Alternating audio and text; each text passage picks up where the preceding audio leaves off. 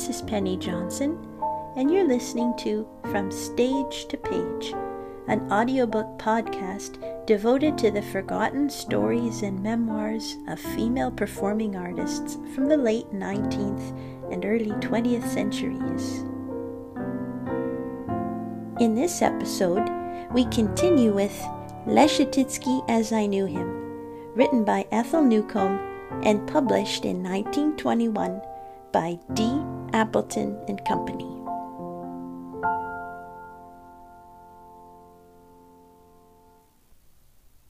Chapter 17 The word work in connection with learning to play the piano, Leschetizky called an Americanism. This word impressed him as being often too significant of the way we studied and felt about studying, and he felt that if many worked less and thought more, they could play better. The American student often tried to accomplish by hours of hard work what he thought could be done in half the time by relaxation and vision.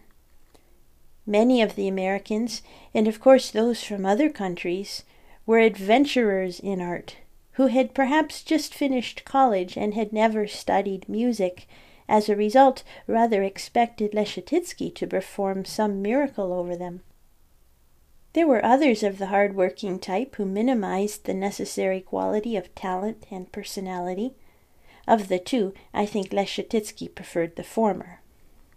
He used to say to the over-conscientious, nervous, strained type of pupil, Believe me, my dear, the time you learn the most is when you take your cigarette and go to the window to think it over, not when you are plodding at the piano. A remark that some found musically as well as morally incomprehensible. From the tense and hurried American students, Leschetizky suffered much misrepresentation in this country Every summer, steamers used to carry their little groups of pilgrims, pianists bound for Vienna. Often their time and funds were limited, and their local reputations depended upon their returning in a year or two with everything learned. From the steamer chair one watched with curiosity these bands of aspirants proclaiming loudly their different ideas and shouting that they were on the way to Vienna and fame. As a rule, they knew nothing of the tests to which they would be put in the artistic atmosphere of a European capital. And of study with a great master and its possibilities they had no notion at all. Once in Vienna, they had without exception to go and study with one of his assistants there before being allowed to take a lesson from Leschetizky. Madame Wienieczkowska one of his very successful assistants might be in America. Madame Stepanov, another highly respected assistant, in Berlin. But even their pupils coming to Vienna were advised by Leschetizky to take a few lessons of the preparatory teachers there, as hardly a year passed that he did not receive and incorporate into his teaching some new impressions and ideas. My assistants have methods, he used to say, but methods are bound to change, especially if they are good ones. Some objected to being sent to an assistant, but Leschetizky was so impatient of teaching technique, and also so impatient of one who did not have a technique, that real study with him was entirely a question of being prepared for it. The pupils themselves were generally satisfied with this system, and were often only too glad to return to an assistant after lessons with him to prepare themselves still better.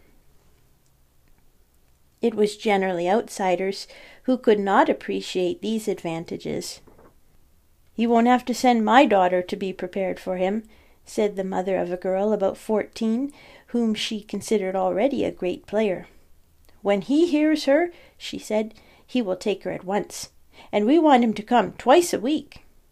I want to get two lessons, said another newcomer, so that I can say I have had lessons, and I'll pay him any price he asks to get them. I have got to say I have studied with Leschetizky.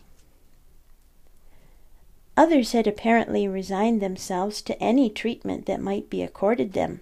and hardly listened in the lessons to his clear and simple illustrations and explanations. There was sometimes a very baffling lack of attention to the real matter in hand, due to nervousness or to lack of comprehension of what a lesson with Leschetizky meant. He said to one pupil, in this serious little piece of formal manners that run should not be fluffy like that. It is like a string of real pearls. Every note must be a tone. What a great teacher you are, replied the pupil, clasping her hands and tears coming to her eyes, while Leschetizky only smiled and sighed. There are no great teachers without great pupils, he quoted. There was only one goal with him, and that was good piano playing, and he did not believe a teacher could be a good teacher who could not play himself. Only the very talented ones studied directly with him the first year or two. Many were lucky if they were able to be prepared for even one lesson from him during the first year, and when the day came for the great ordeal, it seemed a terrible one to face. One pupil told how he prepared himself for this event. First, he went to a Turkish bath, then had his hair cut in a new way that he hoped would please Leschetizky. Fingernails had to be short, of course, so they would not make a noise against the keys. The money for the lesson had long been put aside in the envelope to be deposited on the master's piano, but he made a visit to the bank all the same for the sake of his peace of mind. For fear of getting tired, he drove to the Währing cottage. He could walk enough afterward, he said. Alas, the Einspänner broke down, and so he ran a few blocks. Then, seeing a fiacre, he hailed it, but the driver insisted on going toward the park. Finally, he jumped out without paying, and both arrived at Leschetizky's door in a state of agitation. How could I play well? he said, and Leschetizky asked me first of all, Are you a European or are you a cannibal? I am an American, I said. But why did Leschetizky laugh so? Anyway, I am glad I am alive to tell the tale, he said.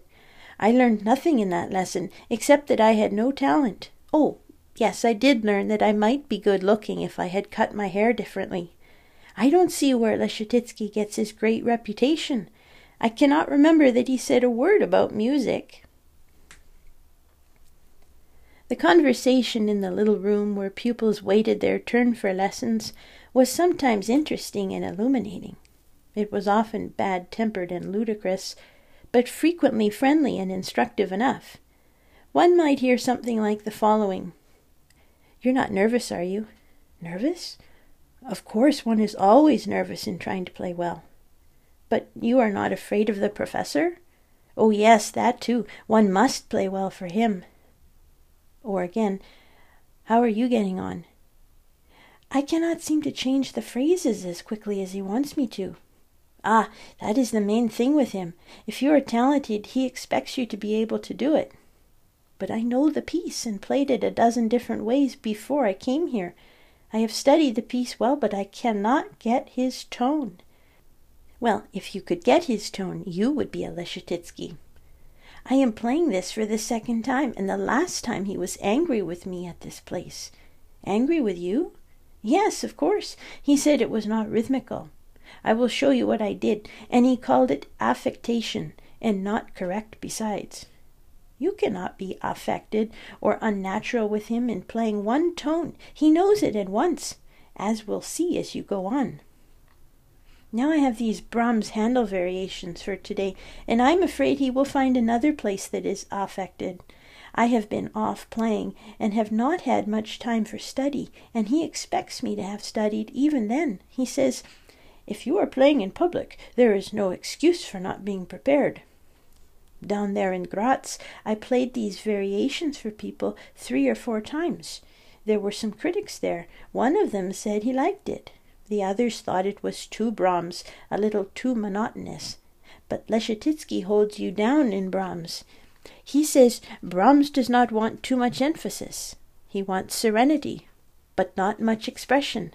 I love these motives and phrases, and I cannot help playing them as if I did, but Leschetizky seems to think that you should be a little above showing your feelings when you play Brahms.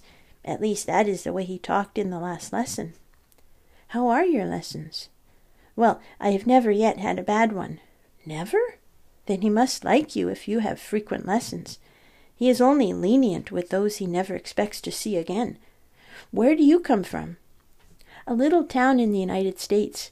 I never thought much of myself, and nobody else did, to tell the truth. If I could come back home a pianist, everyone would be surprised, but Leschetizky encourages me. He says I have everything to make a good player. I want to be more than a good player. Good. Come and see me sometime. Perhaps I can help you. Oh, would you? Tell me how on earth to please Leschetizky, because I would rather do that than anything else. He likes good stories, and I tell him a lot of stuff. I tell him about foreigners coming to America, or about Americans coming back after a long time, being continental in their ways. He loves these stories. Yes, and he will listen all night if you play him American tunes and ragtime. Yes, I know that too. Last night we played a while. He is giving a long lesson now, isn't he? One of the quiet lessons? I thought it was finished long ago. I've waited here an hour and a half, and he is still going on. Yes, he loves good stories, but he wants you to tell them well, too. He was awfully amused with my story of the American who had not been in his own country for years, and after his arrival in New York ordered six club sandwiches for tea at the Waldorf, expecting to be served with little diamond shaped sandwiches such as they have in Europe. He could not stop asking me questions about the expression on the boy's face when he saw what he had ordered, then the expression on the faces of the people around him, and how he had to sit there under the gaze of a room full of staring people, with a pyramid of club sandwiches before him on the table. I tell him all these funny stories, but I must please him at the piano. Where did you study? Here at the Vienna Conservatory. They are splendidly thorough. But we all hope to come to Leschetizky if we intend to be artists, real artists. But you are one. Well, they all say so, but Leschetizky. But there is something yet he is not satisfied with. He says I am not free enough, too rigid in everything, and yet when he plays, it is so simply done. You don't see how it is done. You don't know at all how it is done. It is as if the piano were speaking to him. I wish I could get that quality. Couldn't I come into your lesson today? Wait out here, if you will, for I want him to feel free today to say the things he might not say before another person. Well, here you are, said Leschetizky, who had just come into the hall with the departing pupil. I thought you two would get together sometime. Look out for this young one. He is going to do something. He is the kind that has to know everything, and that is why he is thorough a good head. But everything must go through that brain first, you understand. Look at his wide forehead, and that jaw, too. Brain first, but that is not bad. But if he will ever play as well as he holds himself, then all honor to him. His bearing is perfect. You two should cultivate each other. You can help each other. He is too modest. A little more conceit would not hurt him. He has not got that immense poise that you have, Leschetizky pronounced the word immense with much affected pomposity as he lovingly laid a hand on his advanced pupil's shoulder. So much dignity that it scares me. You will make your audiences sit up and say, Now we have to behave ourselves. Brahms variations today? Not quite enough dignity of yours in Brahms yet. A little more John Bull, perhaps, than you have. Were you ever in England? Asked Leschetizky. This is a John Bull theme, and you still play it too expressively. It is not expressive, it is impressive, and it must be confident and straightforward. No straining after effects, no special rhythm. I was in England, said Leschetizky. Those people are splendid, not self conscious. They speak simply, are not theatrical. Those are great qualities. An Englishman says weighty things with a simple manner, and says simple things with art. You Americans have not so much of that quality. I have heard some of your public speakers, too, from time to time. They are a little too oratorical, too emphatic, and don't always lay aside those manners when they should. One should speak as the occasion requires, in ordinary conversation, with simple words and simple tones of voice, in public more distinctly, but still naturally and simply. Theatrics are not much. One must not be theatrical in playing either. Yes, you can learn by playing the piano well many things for your conduct in life. You are going home to study, aren't you? he said to the modest young pupil. I will tell you about the opium dens in London when we meet again. I saw them, said Leschetizky. You must play me some Negro tunes and ragtime. That is not an easy rhythm to get but there is no dignity in it. Come, let us hear the Brahms Handel variations. That boy is very likable, said Leschetizky. He has soul, too. You should have heard him play this morning, and you should see him go to the piano. He has all the instincts of a player. He tells a story. Children have that instinct. They sit down, they look round, they get absolute quiet, a nice background of silence for the first tone, then they are going to tell me something, and they do, too. They tell me delicious things. With the first tone, I feel warmed and exhilarated. How beautifully and simply they play. Oh, there are two or three here that will be famous pianists. One boy, anyway, and one of the girls, surely. They have begun their careers already. They say things, and they are not afraid to say them before an audience. There is that little one, for instance. How she flushes when she begins to play. Her eyes brighten, and everything is done with intelligence. And when I say good, she toddles over here to my piano and asks me why it was good. I say, Go back to your piano and do it over again and find out for yourself why it was good. And she has a trill. Well, that trill of hers is just as beautiful as Carreño's trill, and that is saying everything. Patti had a trill.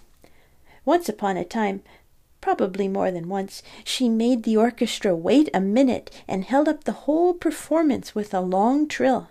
The audience was in raptures. You have a trill you need not be ashamed of, he said to his pupil. You really improve all the time, and you study in a talented way. My pupils do not excel in smooth passage playing, said Leschetizky. I am going to attend to that from now on. Pay attention now. I shall be after you. There are some who come from France and Italy who are better in this respect. Some Americans are not bad. Goodness knows what the Americans work at, as they call it. Is it work to listen to a smooth scale? But from now on I shall have a duty, said Leschetizky. Take Josef Hofmann as a model. You can. His passages are as smooth as oil. Well, let us begin now. Brahms' Variations. Tu rubato, I tell you. What do the critics of Graz say to your playing? There is one good one down there. He said it was not free enough, answered the pupil. I played it specially for him. He said that, did he? said Leschetizky. He must be prejudiced against Brahms, then. It is not Brahms's way to be free. You don't have the Brahms spirit if you play it with any sentiment that is not there. He is simple and broad and placid. Well, it is not my idea, that is all, said Leschetizky, and in Vienna they know what Brahms is like too. You remember how that great artist was hissed here for playing that theme sentimentally and too rubato? Vienna knows pretty well how to judge for itself. Think of Ysaÿe, here. No one at his first concert but the critics. Fifty people in the Musikvereinssaal, all more or less skeptical. But how he played to those fifty people! He went straight to their hearts, and the critics had to give in. They were overwhelmed. Perhaps they learned something too. They learned a little more respect for the opinion of the rest of the world. You know what happened. Gutmann cancelled the concert for the next night and advertised Ysaÿe a second time, and the house was sold out. He plays simply, too. More like this, said Leschetizky, going to the piano and playing the theme of Handel. Sing more, said Leschetizky. You know how. It is in you to do it. You did some beautiful things the other night in your concert. Really beautiful. Leschetizky went on very seriously. Natural things, the things that no one can learn and no one can tell you. Yes, you can be proud of these things. You can always be proud of the qualities that are natural to you, that have been given to you. Anyone can learn to study, and so no one can be too proud of himself for doing that well. But you underestimate your best qualities. You slight them. You do them injustice, for you don't use them enough. Play this with simplicity and dignity. Don't descend to searching after expression. But, continued Leschetizky, it is your own affair after all. You must not think that there is only one way to play this either. I play it one way, but you may hear someone play it to suit you better. It may be better, I mean, said Leschetizky. By the way, I heard these variations very well played by a new pupil the other day, one that you don't know. She has not enough technique or strength, but it had continuity throughout. This is the way she did it. Leschetizky sat down again and played the whole set of variations. The fugue is easy, he said. Everyone can play that except me. I get nervous in fugues. I always did, always shall. Come, let us see the variations as you have finished them. After eight or ten, Leschetizky stopped the playing. Do you honestly like them that way? he inquired. Now let me show you exactly how you played them. Go off to the end of the room and listen. I exaggerate a trifle, perhaps, said Leschetizky, but I tell you, you would not dare to go to Berlin and play those variations that way. They won't care about your beautiful tone so much either. They will want a better interpretation. They will call you too Viennese or too Parisian. One gets sentimental in Paris. No, you must change the tone of your theme. You are going to play some other pieces on your program that will show you have humor. Humor we must forego in the Brahms Handel, to be sure. Between us, said Leschetizky, Brahms had not much humor himself, and how he could have lived in the house he chose in Ischl I cannot understand. You might have called him a stoic if he had been obliged to live there. You and I are foolish, perhaps. We want beautiful things around us, and not empty rooms to live in. Well, put a touch of humor into the playing of the variations, and let the critics say what they like. It is written for the piano, and the piano plays music if you will only let it. Brahms always troubles me, said Leschetizky. He had no regard for the piano as an instrument, and he thought anybody could play the piano. We know better, don't we? he said to his pupil. When you study five years to get one tone as you want it, and still cannot always be sure of playing it that way, then you know how difficult it is to be a pianist.